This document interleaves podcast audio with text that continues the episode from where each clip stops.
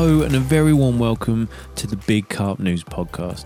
I'm your host, Joel Harbour, and I'm delighted to be bringing you a number of podcasts over the coming months. We'll be talking all things carpy right here in the USA, everything from the history of carp angling right up to current times, and absolutely everything in between. So, whether you're out on the road or on a session waiting for a fish, or just relaxing in the comfort of your own home, grab yourself a drink, take the weight off, and sit back as I'm delighted to connect you with a number of guests right here on the Big Carp News podcast.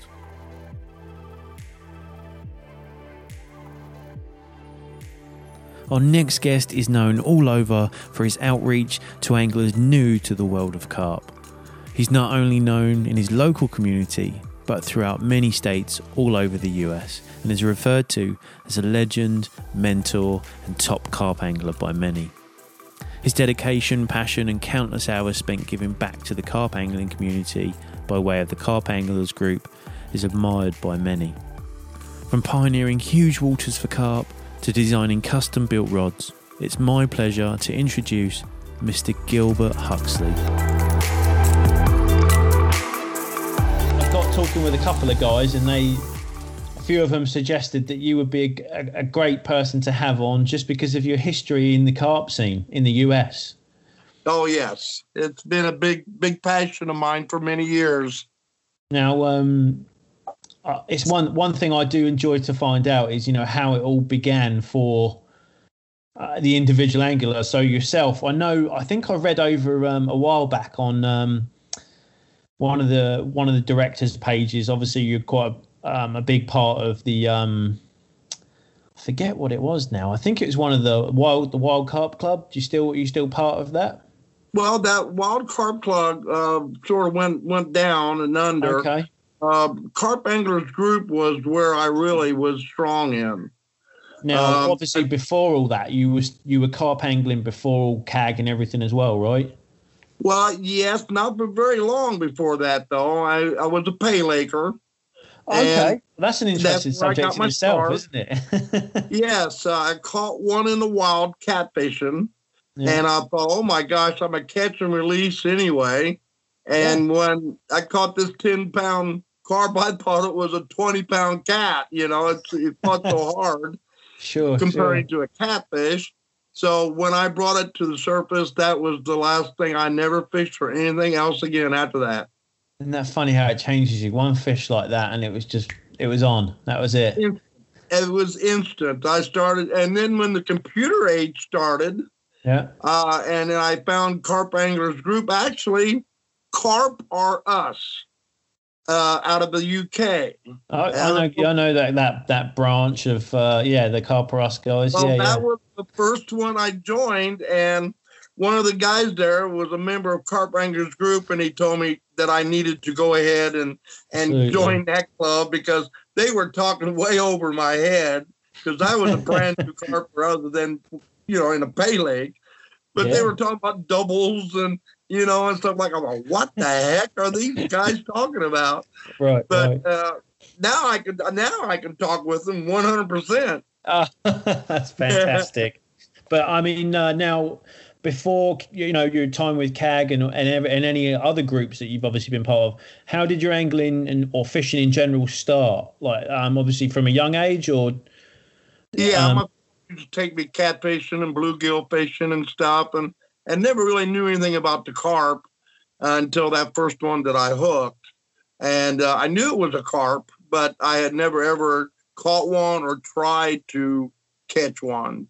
So that was uh, many many years ago, and and then it would become uh, an addiction, of course, a passion for me. But it was really the Pay Lake is where I really got the start um, even though the first fish I caught was in the wild, right? but everybody snickered and made faces at me and went ahead and, and always kidded me about being a carp fisherman here in the United States. so I dealt with that, but I joined the Pay Lakes and I was there for 11 years. And um, I just, I got tired of the rule changes. Tell me what I Sure. could use in my bait and what I could not do and what I could do. And I thought, I'll hold it here. I'm an angler, and that's one of the things about being a good angler is Yeah. difference than everybody. But they always try to get everybody to look the same and do the same and catch those sorry fish. I really feel sorry for those fish also because they. I think really a lot of people feel the same. Uh, you know, Yeah. I mean, it's a di- it's a different side aspect of fishing, isn't it? The pay lake stuff. I mean, Oh, it's yes, it is. It's all about money. It's about Yeah. the it's about the big money and everything, which is fine. And and it um, it, it I'm, I'm not going you know down because you know that's no, no, no. Again, I, I, for me and for other anglers, I think there's a a big opportunity to maybe just even not not necessarily change what they're doing, but help them grow, but in a in a safe way to you know protect the fish like we do. Obviously, you know, Yes, um, there I think there's a room room for improvement, isn't there? Here in Indiana, Joel, that do take Right. that step. Uh, Indy Lakes, you got to have a landing mat. You got to have a weigh sling. Uh, a lot of the other pay lakes are requiring landing mats, but there's a couple still the same uh, same syndrome with they got a carp caddy that you turn the carp upside down and put their face in it and carry it to the bait house, you know, Okay. without any kind of a support or anything, just right on their heads. But you know, that's the step because before they were carrying them in the gills to the bait house. yes. you know, right. And so put them in that carp caddy uh, is, is a little better step than carrying them by the gills. But uh, they've done they've come a long ways and but Yeah. the rule changes what drove me out of the pay lakes and I went to the wild and never went back. That's- never been back to a pay lake in all these years. Blimey. What a, Yeah. what a thing, huh? Now, um, Yeah. the, obviously, the, the difference is in tactics. Do you use? Do you still continue to use the same pay lake tactics that you do now in the wild, or have you changed everything over altogether? Oh, I'm yeah. I've changed over to Euro one hundred percent. euro, yeah. Okay. Yeah, um, they don't. They there are some carpers at the pay lakes that use the Euro gear, but their their intentions are totally different. Um, they're they're not. They're they're after the money. yeah. You know, I'm after I'm after finding them, holding them, and catching them in the wild, and and that's the thrill for me. It's not the money. Oh, that's fantastic. Now, um, obviously, you, have you done quite a lot of traveling over the US, um, different Oh, states my for the fishing, haven't you? I think I remember reading something somewhere you've done quite a bit. Yes, I, I have. I've been all over the United States um, with buddies of mine and stuff. Rick Slinker, the Yeah. two-time national champion here in the United States, uh, him and I are really good friends, and we traveled quite a bit. We went Texas five years, seven years straight for the for the team uh, championship down there. Uh, we've been to New York. Uh, we, you know, all the surrounding states, Indiana, uh, and Tennessee, and and uh, I, we, everywhere. We've we've gone everywhere where there may be any kind of an avenue for carp fishing. That's fantastic. Yeah. Now, um, like going from going from like pay lake angling tournament like tournament stuff is that a, a big thing for you uh, personally? Like the tournament scene, you like doing that still? I love tournaments, Yeah. and um, you know, being the COVID nineteen, there was none this year. Right. and right. so it really took a, a big chunk of my desire to to get out there and be in a competition. Uh, but next year it'll start new again. But yeah, I mean tournaments are really the highlight of wild carping here in the United States. And a lot of the guys have done some fine jobs holding these tournaments and and uh, some good prizes. And you know, in New York, ten thousand bucks for a big fish Yeah, right. and uh, you know, and then ten thousand for the top four. And it's a lot of money involved uh, in the wild carping if you go to the right tournaments. yeah. Of course, they got some pretty hefty entry fees too. You I know, noticed that over the years. You know, I mean, I'm I used to take part in uh, couple of the Baldwinsville events when uh, you know when they were Yeah. really first kicked off. You know, on the Seneca Yeah. River, and um, obviously it's taken a big change in direction in terms of not only like you just mentioned the the entry. Uh, the entry fees are uh, they're quite quite substantial, aren't they? Quite- yeah, they are. a team of two, it's nine hundred bucks, and I think it's gone up since even more than that. Um, and it's seventy six hours now. Continuous, Uh, right? Baldwin's turn Baldwinsville tournament in the spring is ninety is seventy six hours long. Man, Yeah. I, d- I, I- I- like I said, I, I used to dabble in it when I've fished with, with a number of different anglers, but I just for me now that's a lot of fishing, isn't it? In for a tournament, I mean, how do you find that? You Well, you I- enjoy it, Oh, I found it very exhausting for a 70 year old man. Right? Back in my younger days, uh, it, I went in stride, and you got a teammate, and you got to you got to think about rest, or Yeah. you're not going to finish in that last 12 hours. Now, but see, the 76 hour Baldwinsville tournament has just been done this for I think the last two years. Uh, Okay. but before was uh, oh I can't really dictate how long, but it was more like 50 hours, 48 hours, something like that, Got you.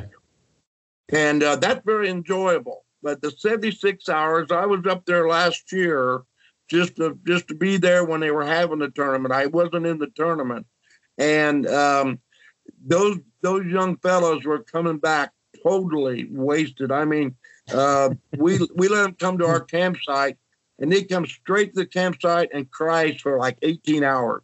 They're done. They Oh, oh done, yeah, they're exhausted. I mean, these are young anglers. Yeah. I mean, in the 30s.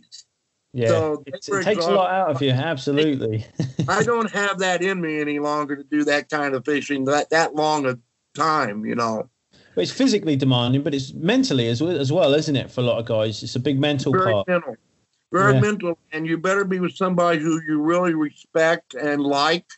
Uh, because you will be on each other's nerves badly. One one of these you end up gotta- swimming. you got to tolerate that, and you, yeah, you got to live with that if you want to win. And uh, it's good to have a good friend that knows when things are down that you're going to say things and and be snippy and stuff like that. But yeah, when you get tired, it, it really puts a change in the tournament. Yeah, it can definitely make things, um, you know, like you said, cut, almost cutthroat between partners. You know, when you you enter into something like that, you're very good friends, you're buddy buddy. By the end of it, everything could be completely opposite way, couldn't it? Yeah, it could it could land that, and I've known of anglers that's had that problem, but Right, um, right. I've never had any problems with any of one of my teammates in any of these tournaments like that. We pretty well get along pretty good. yeah, I, I think it's you got to find, like you said, you've got to find that one guy or those few guys that you just work well with, haven't you? And Yeah. bounce things off of each other and bait tactics and stuff like that. Don't take anything personal during the tire No, time. you can't. I don't think you can. I- like you said, I think one of you, you know, probably one of you end up being swimming or something. But you know, the, the thing about it is you know, the tournaments are fine, but you know, uh, locally here in Indiana, uh, Stan Geigel, he was the dean of Ball State University, and myself self started Hoosier Carpers. you know, I was going to ask you about that and how all that's going. It's grown over the years, uh, hasn't it? It's still it um it, it put it this way, it started out me doing shows at the boat show and doing seminars about carp fishing. And for doing the seminars, I got a booth for free. And I did that for Right. about like nine to 10 years straight. So that's how, and we were doing entry, you know, trying to get people to join Carp Anglers Group. And if they Oh, so you join, kind of merge the two together almost. Like, okay, that makes, oh, wow, that's great. Yeah. if you joined CAG, you were automatically a Hoosier Carper. There you go. Right. and I always had something to give away to anyone who joined at the show, either a 12 foot rod or a rod pod or something, something nice that Yeah. they, oh, you know, my 20 bucks and I'm going to spend may win that. That's that. it. There you Yeah. go. It really brought in. Well, we gave that incentive, doesn't it? It's that little incentive. very, and, you, and you need that nowadays. I think You so. need an incentive for the money. You know, they just Yeah. don't want to put down 20 bucks and not get nothing for it. You know? yeah. So, yeah, the thing is, is that after five years, Hoosier Carpers became 190 strong, Jeez. and they stayed that way for about eight years. Then, when I sort of stepped down out of that, because that's a lot of work, I turned it over to the younger folks, and there's been some great people that worked hard. It's come down quite a bit, probably under 100, but they're still active. James Sanders, the state chairman for CAG, Okay. is a is a Hoosier Carper, right. and um, and he has tournaments at a Westlake Apartments where he works, and there's Right. numerous twenties in there, and it's a hard lake. Yeah. It's a tough lake to get fish, so it becomes a real challenge at that lake. I'm, I'm, well, I'm sure it does because you know over time, the more it gets fished, I know I know what it's like coming from the U, you know the UK waters, and one more of those fish get fished for, they clue up, they get very smart. They do. It harder really- and harder and harder. You know. a lot of people think I'm full of baloney when I say that, but they I'm are very smart and they Yeah. know they know for a fact that you know when the fish are biting, they're biting. Yeah. You know, and that's the whole thing. If they're not, they're not. But a lot of people think that you know I've got some secret, you know, or no, it's no secret. Just long time fishing for the same species. You know, is, is where it all came from. Yeah. Now, you know, and then the one thing, uh, another thing is, is that when I became the treasurer of Carp Anglers Group, I did that for four years Right. with David Moore as the president. And then he stepped down and someone took over, and I kept doing it. I did it for four years. And that's where I really got to know the United States and the anglers, that there's great anglers here in the United Yeah. States Absolutely. and and and the the passion that I was having, I found out there's many many anglers with the same deep passion for carp fishing as I have, yeah.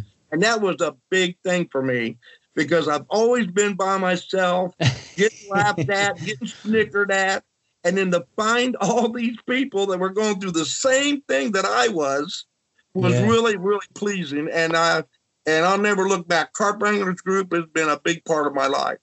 Yeah, that's awesome. That's really great to know. A lot, and obviously you put you've given it a lot back as well. Obviously, it's given you something, but it, you've put a lot back into it, haven't you? So Yes, I have with with all the zealous and, and energy that I can use and and a lot of money too. I spent a lot of money to promote promote carp fishing no back in the day.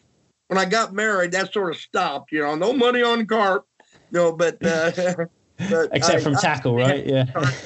yeah, yeah. I have another boss. You know, not my go. working boss, my other boss, the main yeah, boss. right. Yeah. Now, um, that I mean, obviously, aside from the fishing, it's obviously a huge part of your life, and you love doing it. But um, what what what else do you get your hands into? Um, are you you're retired?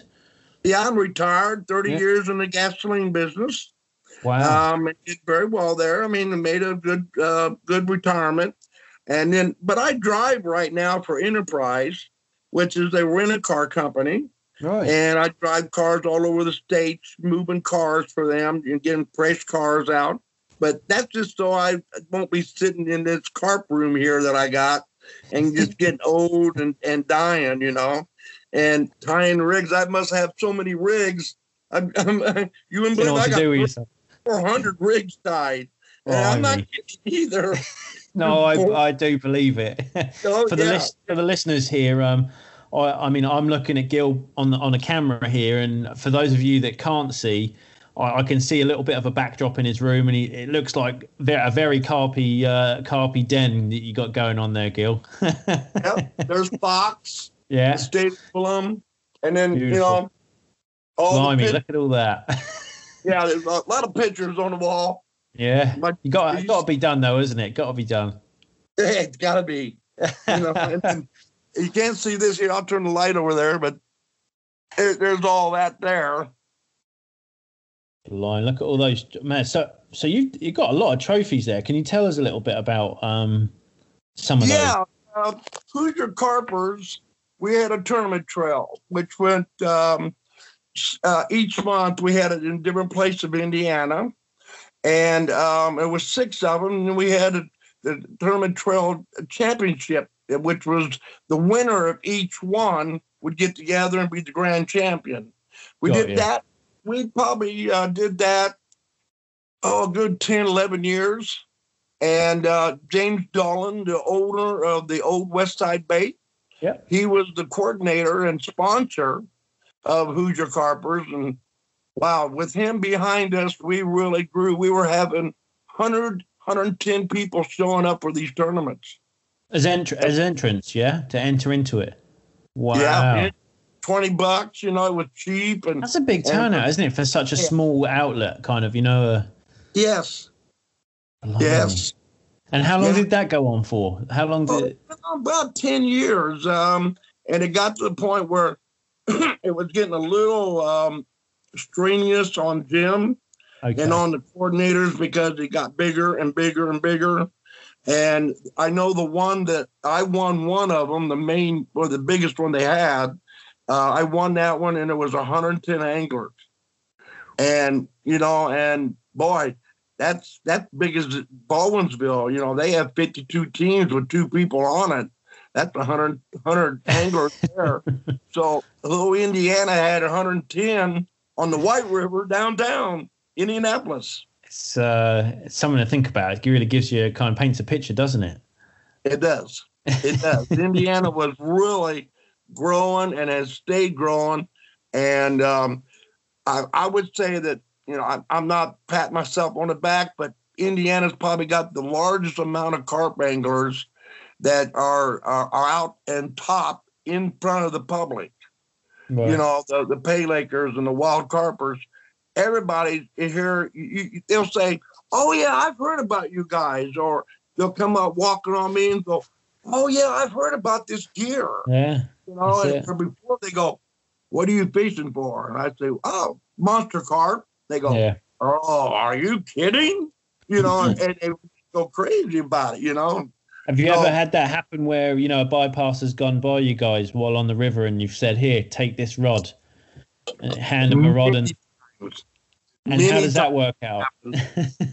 and I've hooked some people that Yeah. on carp fishing because of that. And they're And still I- going now, probably, right? Yeah, I used to Yeah. carry around bank sticks with alarms on them, and I used to call it a bank stick with a brain. You know, so and I would give those out to anyone that I really thought that they would go freaky over it. Yeah. You know, pick up the sport of carp fishing, which there has been many, many still today with full blown outfits now. You know, oh, they start out with one bank stick and an alarm that I gave them. Now they're fully blown out with Eurogear.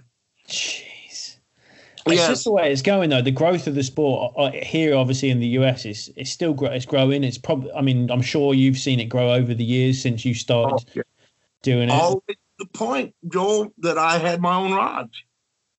This is that was actually my next kind of little topic I wanted to talk to you about. And I know you spent quite a lot of time building custom hand built rods, right? Carp rods. Uh, Gilbert Huxley Signature Series. That was the first rod, and then the Gilbert Huxley Pro Series. Right. um, and both of them sold out. And I had a lifetime guarantee on them, and I've only had 0.001% come back. They were top quality rods, could throw a doe, throw a big old pack bait a mile. I Uh, believe they were 3.5, but they were made out of Toray carbon fiber, the same stuff they make out of golf clubs Yeah. and it was the first time that fiber has ever been used, but it really made a powerful, indestructible stiff rod. There's no finesse, and it was nothing but a ball chunker. But no, everybody wanted those because they were indestructible and and and you could actually toss just like the free spirits. I could toss a five pound toaster with them. I really could, just lightly, but pick it up to sort of give it a little boost.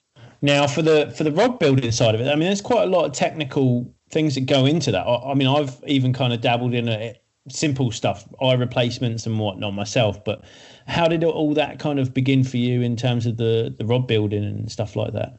Well, I'll be honest with you, Joel, is that I designed the rod, both rods, and I had a company build them for me. Right. Here in Indiana, there was a rod maker, um, and he made um, uh, musky rods, which is a nice sturdy rod and very and I forget the name of it, but it was a well-named musky rod.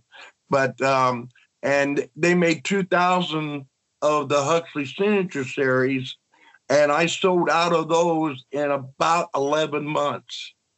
Uh, that's how fast they went. So then I bought, I did a thousand of the Huxley Pro Series, and they were gone before I could even get them going. but the Pro Series was a lighter rod. Right. It was more finesse rod. okay.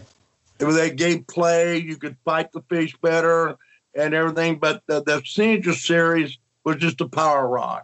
Uh, and uh, but it was that's the only rod I use because I can you know for an old man I need every bit of help I can. There you go. And yeah. Yeah. chunk the ball way out there. You And know. are you still using those rods today? Like, or Oh are you? yes.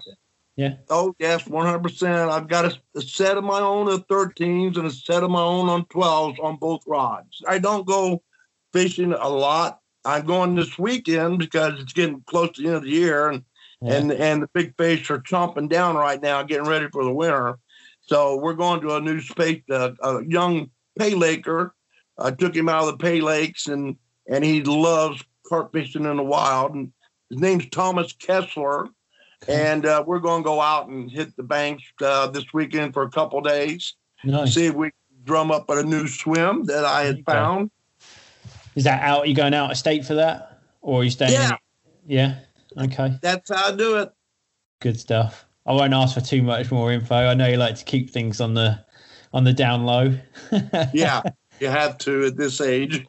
It's it's it's unfortunate. isn't it? Have you had much problems with that in terms of kind of sharing sharing swims and then you know or or spots on lakes and waters and stuff like that, and it kind of I, I've had a few people really mad at me. I'm the one who found Dale Hollow in the United States.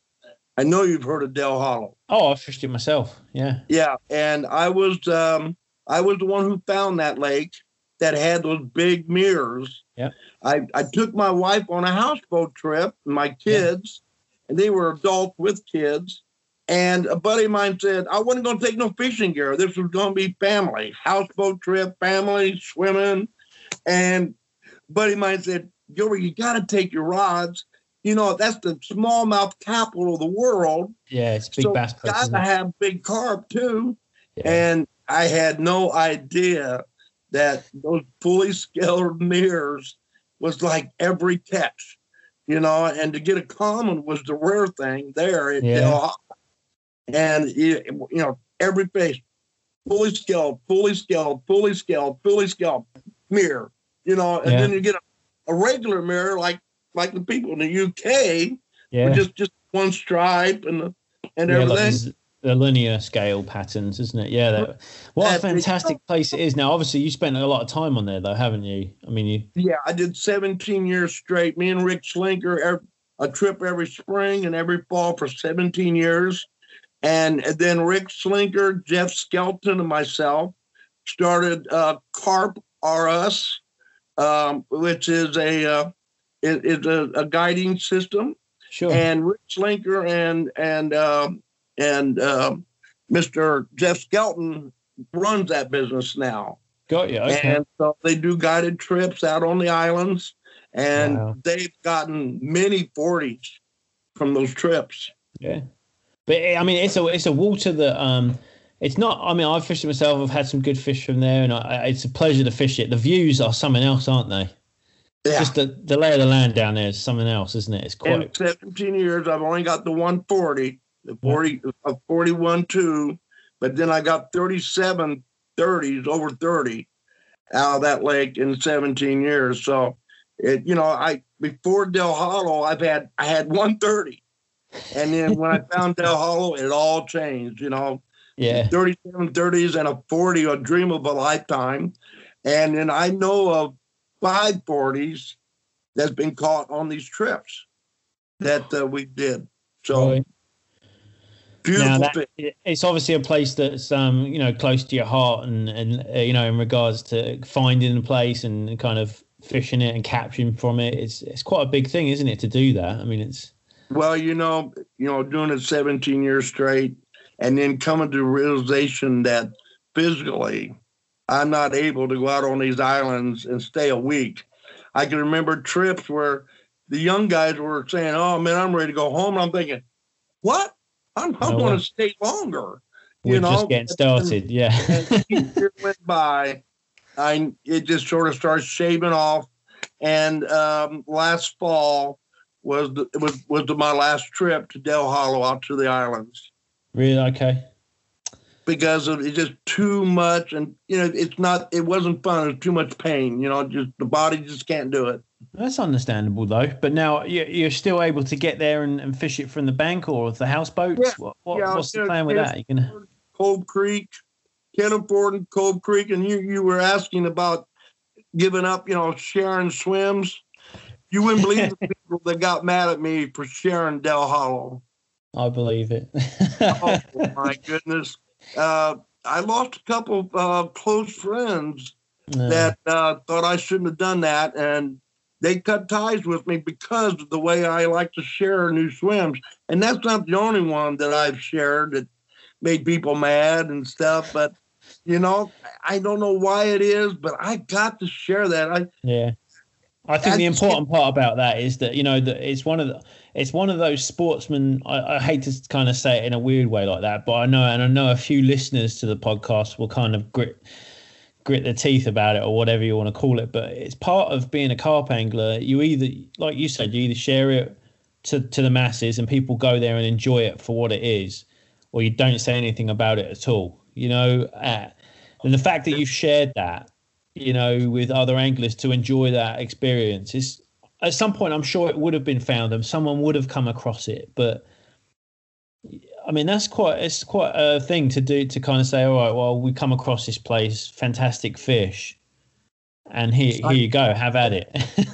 good way to share it. I mean, yeah. and even with all the people saying, think about this, Gilbert, you're going to go to one of your favorite swims, and someone's going to be there. And I said, you know, then that's my fault for not being on time.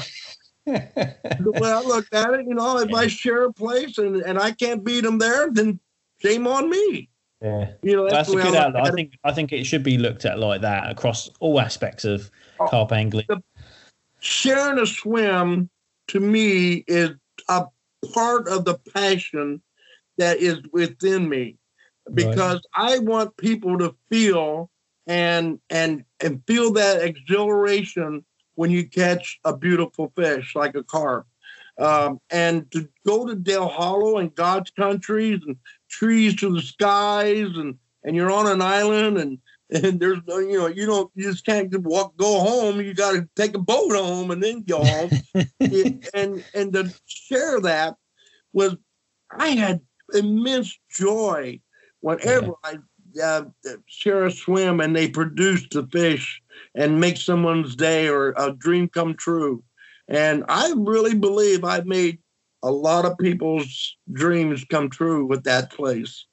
Oh, that, I believe you with that. Yeah, I mean, yeah. I, you've got. I mean, there's guys now that um, you know, some very well-known anglers uh, from across, uh, you know, from across in England. Um, Steve, Steve Briggs, and Joan. They come Eddie. over. Uh, yeah, they're yeah, great Steve. people, and they fished it. And um, even Alex and Carl. I know. I think I mentioned it to, before to a couple of anglers. There's been guys that have gone there and fished it just to fish it because they've heard about it. Obviously, kept it off the radar from other people, but but it's just a place now. It's just like one of those go-to places in the US, isn't it? It's just become that. Got, yes, uh, a lot of people can't afford that trip, yeah. and actually, you can do a shoestring budget and make that trip, and be on you know be on the bank. Now to go out to the islands, you've got a lot of money involved going out there. Uh, you got boats and rental fees and all that stuff, but once you get on the islands, you forget about all that money that you spend to get out there yeah. because it's so beautiful. And and you know if you do the right things right, you're going to get the right fish. Oh, you're going to catch on it, yeah. might say, you know. And uh, so a lot of people ask me, "Do you eat the carp?" And I'll say, "No. If I want to eat fish, I go to Kroger. You know, and you know, I don't. I go to the store to get my fish. I don't eat go. fish." So do you do any other kind of fishing now, though? I mean, obviously, you mentioned that uh, you used to, you know, as a boy or when you started getting into it, did catfishing and stuff like that. Do you still do you do any of that anymore, or are you full on carp no, fishing? No, I, I have no desire to even.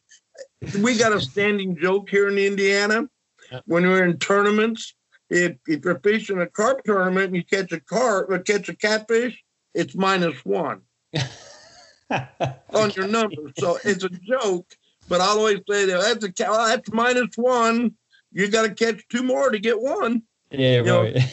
and, uh, but that's how we look at it.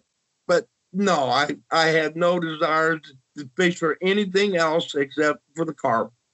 I mean the the, the sport. I mean the the the power. I always I always say that in my in my seminars is the power is what got the addiction going, and then after that the passion kicked in, and uh, the addiction is when you're walking through the stores trying to buy bait. There's a addiction. and then the passion is actually going out and doing all the work and getting ready to catch those fish. But they work hand in hand. And Absolutely. I said there's not too much difference between passion and addiction when it comes to carp fishing. It's a fine line. It, you know, they're both right there. And the addiction is it can be bad. People don't don't watch it. They spend too much money. And then the of course the passion, that's whatever you have inside you, you know, and uh carp fishing is, is a big, big part of my life, has been for a long time. Yeah, I think a lot of people definitely agree with you on that. It's uh, it's one of those things, and I recently I've kind of looked at it more in that respect. It's more of a lifestyle, isn't it? Um, some people don't see it like that, and it's just a fun thing, and it definitely needs to continue to be a fun sport. But I think Yes. for some people, it's very much a lifestyle, isn't it? Yes, it is. You know, and you know, I love the way they, uh, like Alex and and that young fellows. You know, they they love the catching just one Mm. carp in a three day session. Um, to me, that's slow. Right. You know, over here in the United States in three days, I want thirty. I want thirty fish, uh, and you can catch that with these Oh, virgin yeah. carp over here. yeah, Um, absolutely. and that's why I really respect the overseas anglers and all these lakes. You know, I'd love to go over there and fish some of those lakes, but I think it'd drive me nuts to sit there I for three it days. might. it might do that. It's a different. But it really is something different. Yeah. Oh, that makes a true angler though. That if you still got passion after waiting three days, then it's never gonna go away. Yeah, it's a it's a it's a whole other side of the coin. I think uh, you know Gilbert over there than it is here. It's just, I mean, for me, I think we're we're going to do another podcast on it at some point and talk and get a, a UK angler that's fished in the US, but that's got some really good insight as to both sides of the, that coin. You know what it's like here in the US versus what it's really like over in the UK, and kind of open maybe open up a few anglers' eyes to the differences that. um you know that, that there's in the carp industry people don't realize how much time goes into Oh. you know fishing for some of those fish in the uk but then it's the same here you, you know there's waters here that are just as hard um you know cracking them open what bait is right what rig is right i mean was that for you when you got into it and you know you said you started learning through through cag and stuff like that did you learn a lot of rigs through cag or was that just kind of looking online and stuff like that No, I learned all my rigs through uh, things off the UK sites. yeah okay Um, and Marshall Burba is one of my partners. That young fellow can tie every single rig there is. Any new rigs that come up on videos, he'll have it the next time we go out. He's mastered it. And his rigs catch fish when there ain't nobody else catching them and you know, and it's stuff that he's picked up on the UK sites and the videos. And yeah. So we always have got our ears and eyes open for anything from overseas because that is where it started. That's where the Euro gear and all the carp fishing, the passion and taking care of them and knowing the quality of that sport fish came from overseas. Over here, it, it, it was a different animal. You know, it, it they, they were brought here after the Civil War by General Grant, the common carp, to feed the United States after the. Civil War.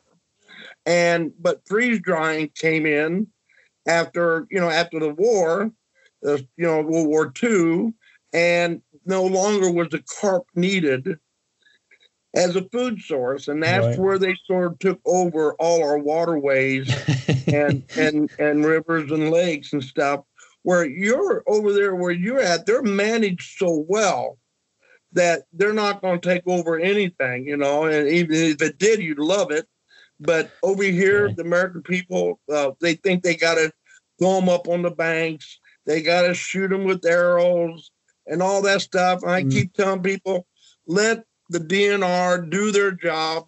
You, as an individual, are never going to put a dent in the carp population. So Oh don't yeah, no way. these fish for no reason. And, you know, that's not even their job. But I think I have a lot of people have heard me Yeah, and I've really started thinking about it. And I don't see so many fish on the banks anymore like I used to really. back Okay. 20 years ago. Yeah. Yeah. it's slacked up quite a bit. But they got other fish like the Asian carp, the big head carp Right. absolutely. that we got to worry about, not the common. Well, that's it, and I think there's that huge misconception, isn't there, between the two, and I think Oh. it confuses people a lot, doesn't it?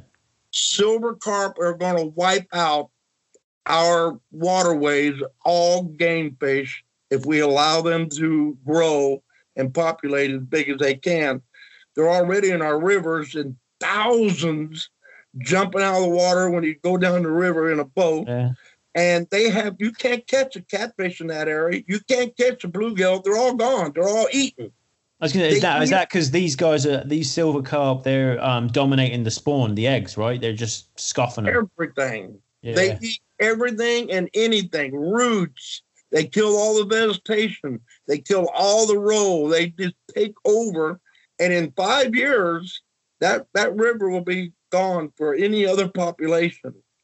Now, the DNR has been working on a thing called the BioBullet, which is a microscopic gel that they put in the water, and the, the silver carp and all other fish ingest it. It is Okay. targeting the DNA of the silver carp to make them sterile, so that in five years Got you. they're gone. I mean, Is that something that's in? Is that in circulation now? Is that happening now? Are they doing tests on that that you know of, or is that just a plan? I wa- I I talk to DNR regularly every year. Yeah. Uh, and they did have some problems in, in the lab. It worked perfectly, but in the wild, uh, it caused some other fish, uh, not the common carp, but some other sauger. A sauger went dormant and and went sterile. Um, there was a few other fish that went sterile, uh, and uh, by mistake. But this is all under controlled situations Yeah. but in the right, lab right. it worked. But they are saying that right now the electric fences are stopping them from getting into Lake Michigan. So um, there's DNA been found of the silver carp in Lake Michigan, but that don't mean the carp are there. No, it that could have means- just transferred through the water column, couldn't it? Yeah, Yeah, absolutely. yeah. Been stopping them, but they don't think that's going to be very long. Pretty, pretty soon they're just going to bull rush it. They're going to be the numbers are going to be so big, they'll just bull rush it, go right through it, and then Lake Michigan and all the other Great Lakes will be in, you know, infected too. So I mean, there's- it's, when you think about it in that respect, it's, it's some serious danger, isn't it? Just not like you said, not just the carp, but other species also, and people's lifestyles as well. You know, I mean, that could change a lot of people's life, couldn't it, for for a long, long time? Yeah, our our children will not know the the joy that there used to be in fishing if these fish are allowed to live. There won't be any bluegills. There won't be no crappies. Uh, they'll be all gone in, in 10 to 20 years. Horrible. Yeah, it's. Well, let's hope they get to figure that out. Yeah, So they're working on it. And yeah. those, those uh, doctors and those the researchers in the DNR are fine people. And they have just coming up with the with the with the bio bullet was one one thing. The perfected it is what they're doing now. Got you. Good news. Oh, it's it's a. I mean, like you said, it's a it's a very positive thing, isn't it? In the industry, I think it's definitely clearly something that's needed to be done because, like you said, the mass growth of them is just the numbers is just completely demolishing everything else that's that's there for them. Well, you know, uh, I hate to use that this as a tool, but um, at the boat shows, my seminars, I try to change them up a little bit so people ever come in every year, they don't hear the same thing. Well, it got me repertory, and my my crowd started dying out. yeah, But then I started following the silver carp and what the DNR, and all I had to do was mention that I had some news about the silver carp, and buddy, my audience would be full.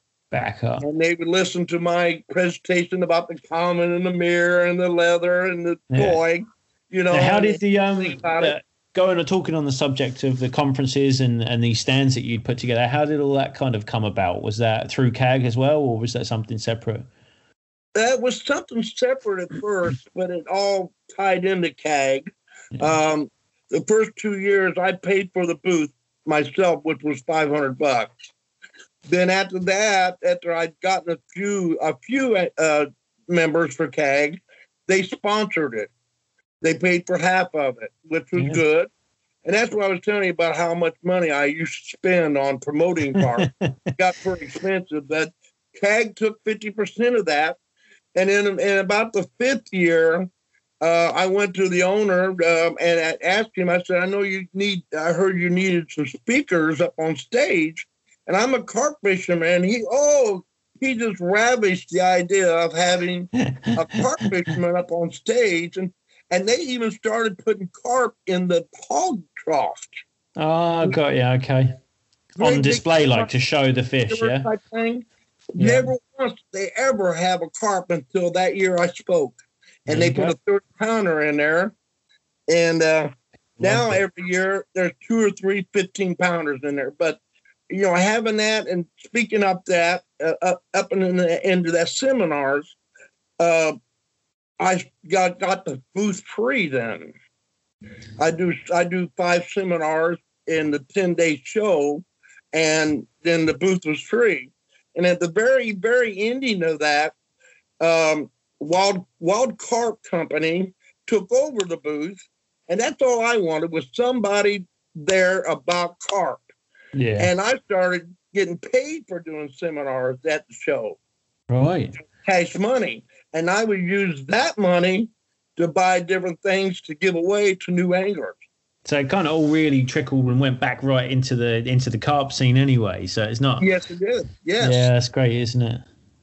you hand a five year uh, no you hand a 10 year old with a bank stick and alarm oh my goodness it's like uh, the It's joy like Christmas, isn't it? Yeah. how they work and stuff and i've had parents call me and say tell me more about this my kid has gone nuts over it and i you know i love talking to people like that too Yeah, well, you know, I think I'm sure you'll probably, you know, agree with it. Um, especially down your way, a lot of youngsters that love getting out and fishing, but it's it's the next stage, isn't it? That next generation, getting them starting young in the sport and enjoying it and being outdoors, and it's part of it, isn't it? Really, and it's the only way to really get that exposure out there.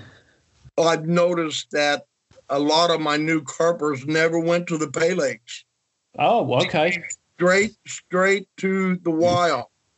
Um, Marshall Burba is one. He's a big name here in the United States, um, and um, he's went from hearing about carp fishing straight to the Euro. Um, and there's been many of them like that.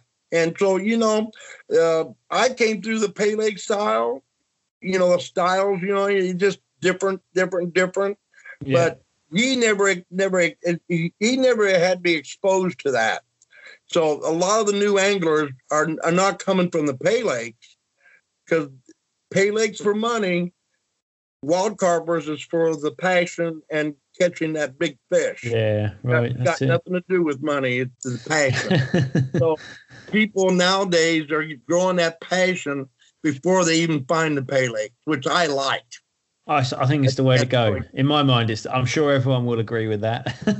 Oh, yes, yes. I've had some joyous times with some some young folks and and see the the thrill and everything in their eyes and their actions and the enthusiasm they have. I can remember those days, you know, and I see a lot of them, a lot of me in them, right. but they don't have to do the battle that I had to do with all the people laughing at me and making That's it. fun. People they get it now, you know? No one's ever laughed at me, Gilbert. And I say, well, good. Yeah. At least you don't have to go through all that, you know. yeah, well, that I think that's part of it now with uh, you know the progression of carp angling in the US. It's starting to really grab a lot of people's attention, and it's it's building that you know people are understanding that there's more to it than just throwing out a line and like you said, just kind of making money off of it in the pay lakes or whatever it might be. But there's more to it than that, isn't there? Now it's it's a lot bigger. Yeah, and the gear the gear's got a lot to do with it. Um, you know, the Euro gear, Euro gear. I keep saying Euro. Euro No, gear. I know what you mean. Yeah. Yeah, I- um, they see that and their eyes get real big and oh my, what is that? You know, and and now after about ten years of this gear being so strong here, people already know. Oh, I've seen that on TV. I know what that is. They're not even carp anglers. no, that's it. just regular people. And they go, I know what that is. That's for carp fishing. And I love, I just, just tickles my heart Yeah. when they recognize carp fishing gear. You know, I just, it's changed so much over the years. It's funny to hear it because obviously you're, you know, cent- center of the country almost, you know, within reason, kind of a little bit off to the side. But I'm, you know, I'm all the way over in Connecticut, and then you got people that are also all the way over in California. Yeah. And it's it's so funny that even there's so many areas across the US that are spread out in all the different states. Even then, when you get around, like I've had been out fishing, and I've had someone come through from another state, and they've seen me fishing. They've been like, "Well, oh, I know what you're doing. You're fishing for carp, right?" And I, yeah, so they, I mean, people just know now. It's like one of those things. It's kind of the new, the new normal, really. You know, everyone's out there Oh, it doing it. normal. it really is. And So you know what's wild about it though, Joel, is, is that as you can tell, I, I love talking about carp fishing. Oh, we And when they start asking me questions, oh, Mr. Demo is out. You know, I'm they call me Mr. Demo because I'll I'll I'll show them what everything does, how we mm. tie a rig, the hair rig. And you know, I get a lot of big responses with the hair rig. I. People have never seen anything like that, you know. And and and you, it, the gear is one thing, but that hair rig really grasps a lot of attention from the older angler, especially. They go, Because a lot of people are just so used to putting a bait on a physically on a hook, aren't they? What was your take on that when you saw a hair rig? I just showed it, drawed it on the board, on the bulletin board. He goes, hair rig. I said, yeah, and I drew it right on the hair rig. And he goes, imagine that. No, no bait, no worm on the hook. I said, no, put the worm on the hair, on the little string with the Yeah. stop.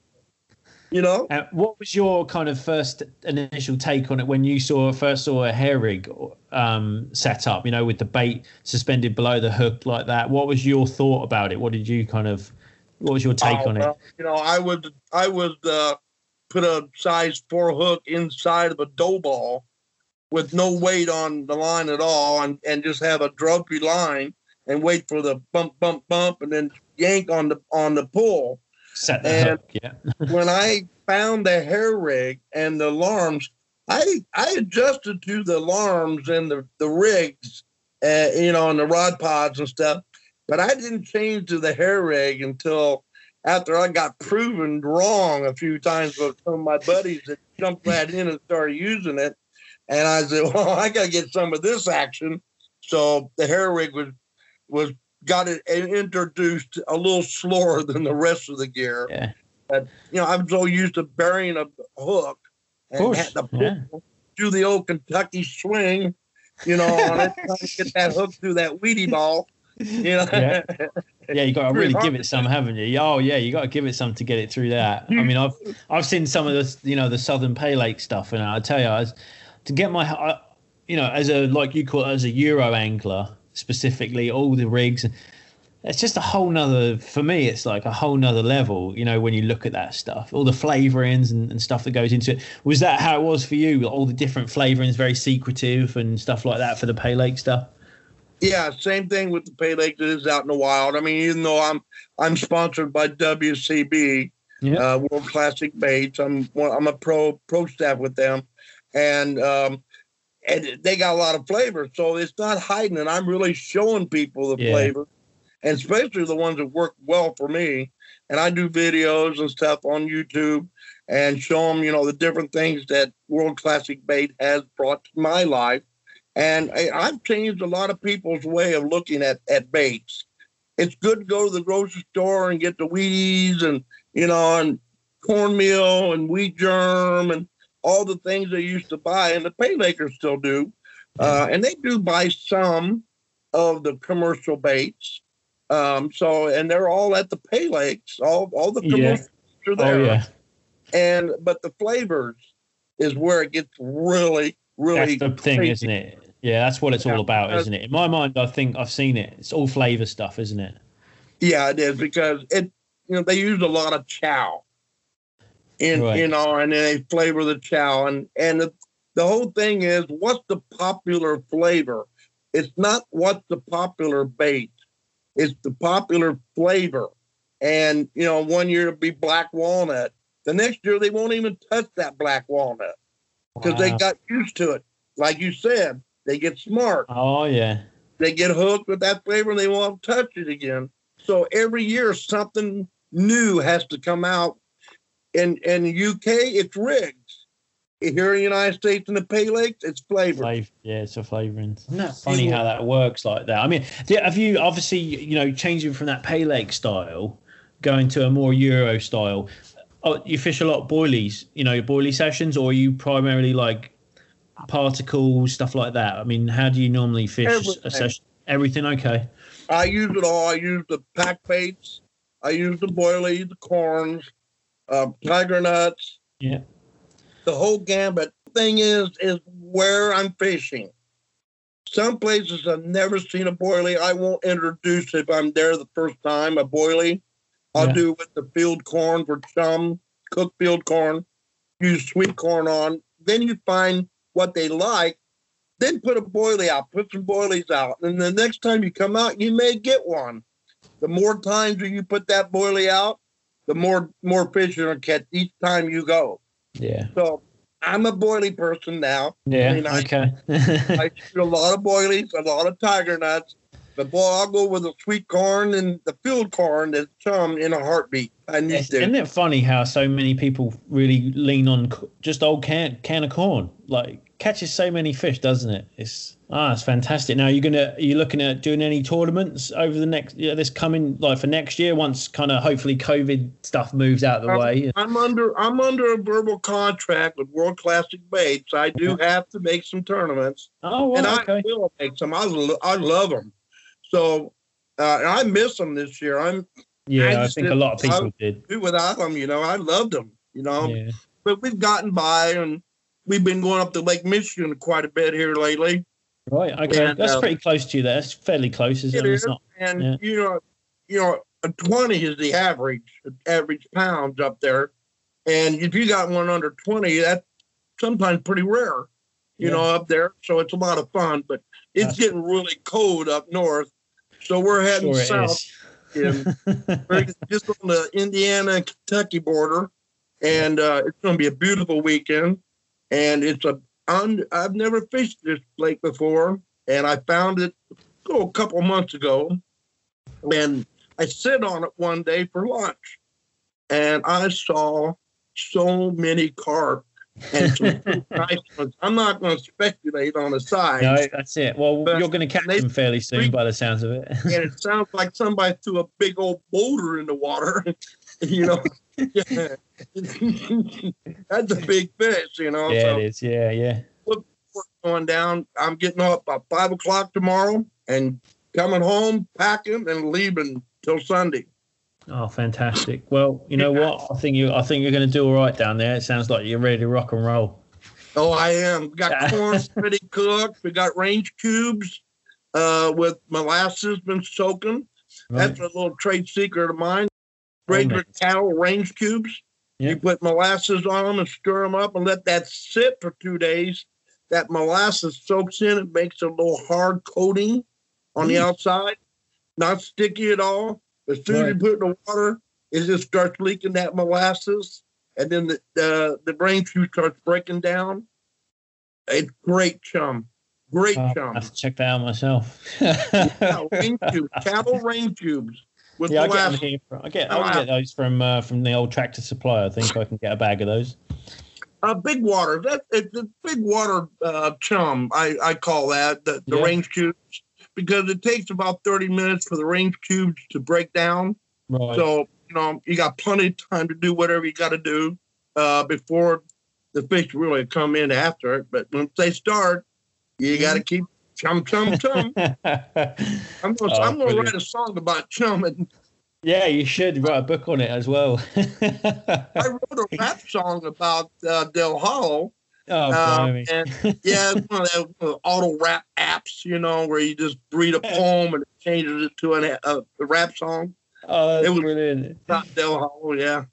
Oh man, what memory? That's, it sounds like you've obviously got some fantastic memories, and um, I, I- you know, I want to say, uh, you know, I appreciate you uh, kind of taking the time out to share everything with us. I know it's um, obviously a huge, you know, a huge passion for you, and um, you, you know, the fact that you've been able to share that with so many people over the years is, you know, I think part of it, isn't it? Really, it's kind of it makes it, It what really it is. is. I mean, I love it, and um, and and you got I, I I always give credit to David Moore uh, with Big Carp Tackle before Big Carp Tackle days, and uh, because when I met him, I saw the passion in him, and I wanted I wanted to be just like David Moore. I wanted to catch all these fish. And so that's when I, I joined CAG and became a state chairman and all that stuff, worked my way up the CAG.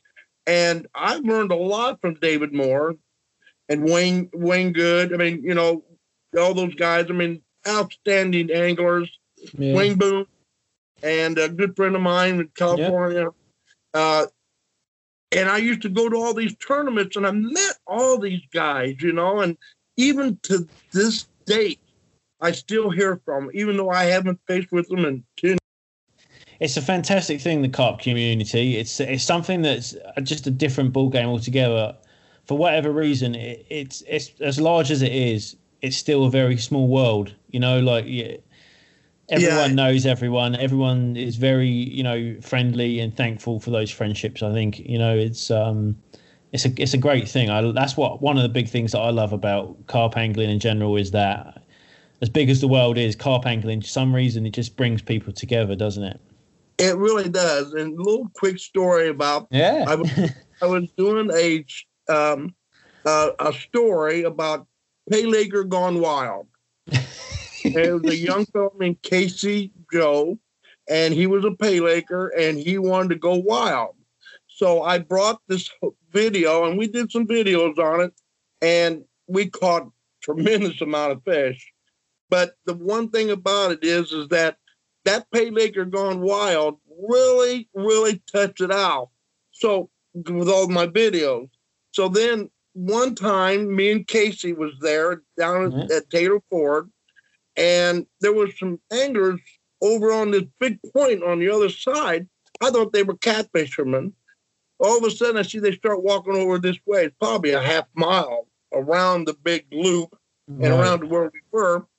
And Casey jumped up and said, Hey, my name's Casey Joe. And they said their names. And when I said my name was Gilbert Huxley, oh my gosh, I felt like a rock star. Ah. There was this guy saying, this guy went off and saying, Oh my gosh, I've been wanting to meet you for years. You're the reason why I'm in carp fishing There and all go. stuff. And boy, you're talking about a big head of shoulders and, and everything, you know, it, it really made me feel good, you know, like Oh, maybe I am, you know, a rock star. You know? I think everyone is in their own right, but absolutely, you, you know, you. I mean, for the US carp scene, I mean, I, I think, you know, if you look, like you said, you look back in in it, and you know, you've done a lot for the carp community. Uh, you know, whether it's in CAG or the rods you've built for people, you know, that were built and get and sold to people, or even just kind of um, leading a direction for anglers that might not have known any better you know that in that respect i think you've done a lot for that so you know from me and i I think every, all the, a lot of many other anglers you know we, we really appreciate that you know Well, you know, a lot of people shown appreciation by just saying thank you, Gilbert, for what you've done. yeah that's it. And it, oh it's brilliant it's really really cool to hear and all just because of carp angling yeah, over a carp angler, you know, and, and there's still a lot of people negative about carp fishing here in the United States. So, Yeah. but there's it's getting to a point where they're recognizing it as being a sport fish.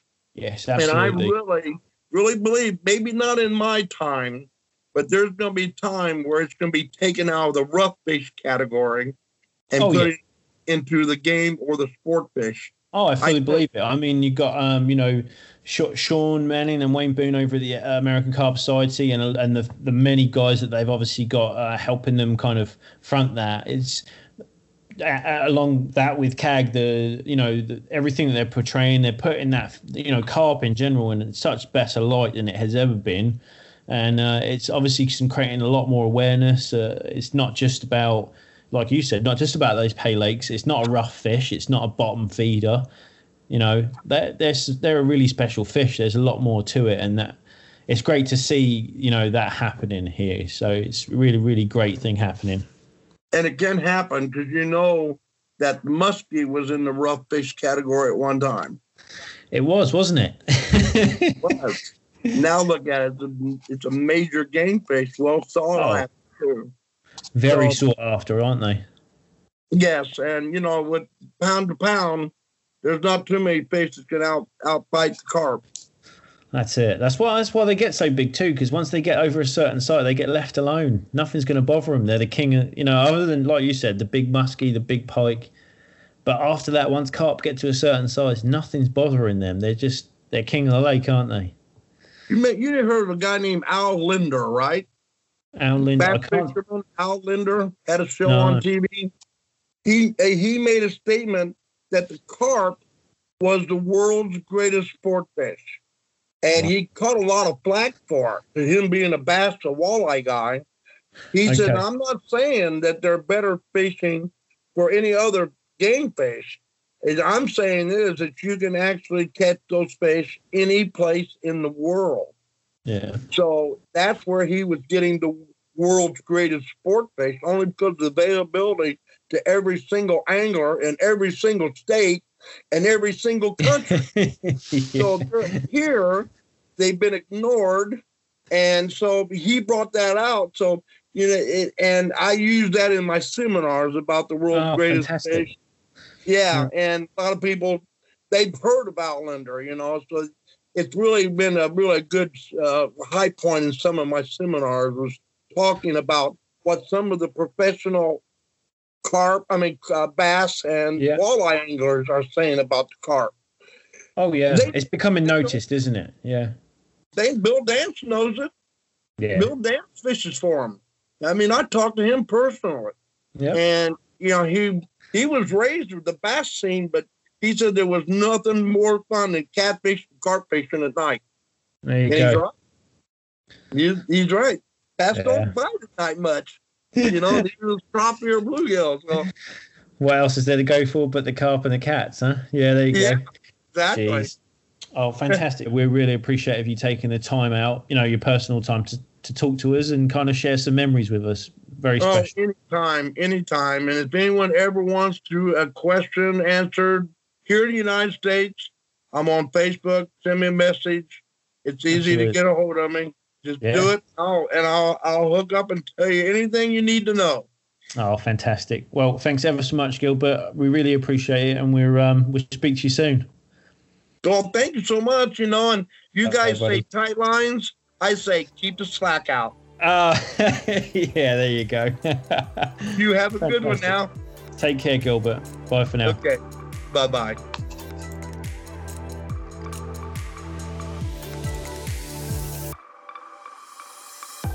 On behalf of the Big Carp News podcast, we'd like to give a big thank you to Gilbert Huxley for taking the time out and sharing some of his past moments along with his current passions for carp angling with us.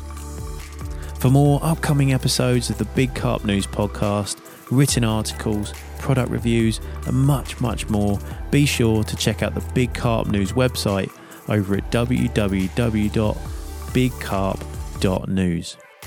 Also, don't forget to check out bigcarptackle.com for all your carp fishing needs right here in the USA. And as always, thanks for listening. Stay safe and stay carpy.